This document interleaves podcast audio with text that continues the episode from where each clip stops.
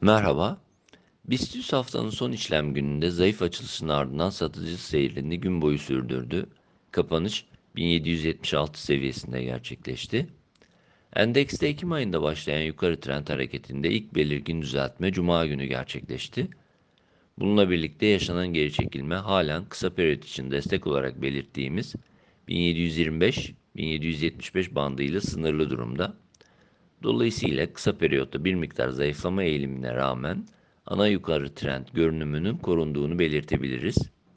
1775-1725 bandı altına ilinmesi durumunda ancak saatlik periyotta daha belirgin bir zayıflama eğiliminden söz etmek mümkün olabilecektir. Bu bandı konsolidasyon bölgesi olarak değerlendiriyor. Bu band içerisinde dengelenmeyi olası görüyoruz.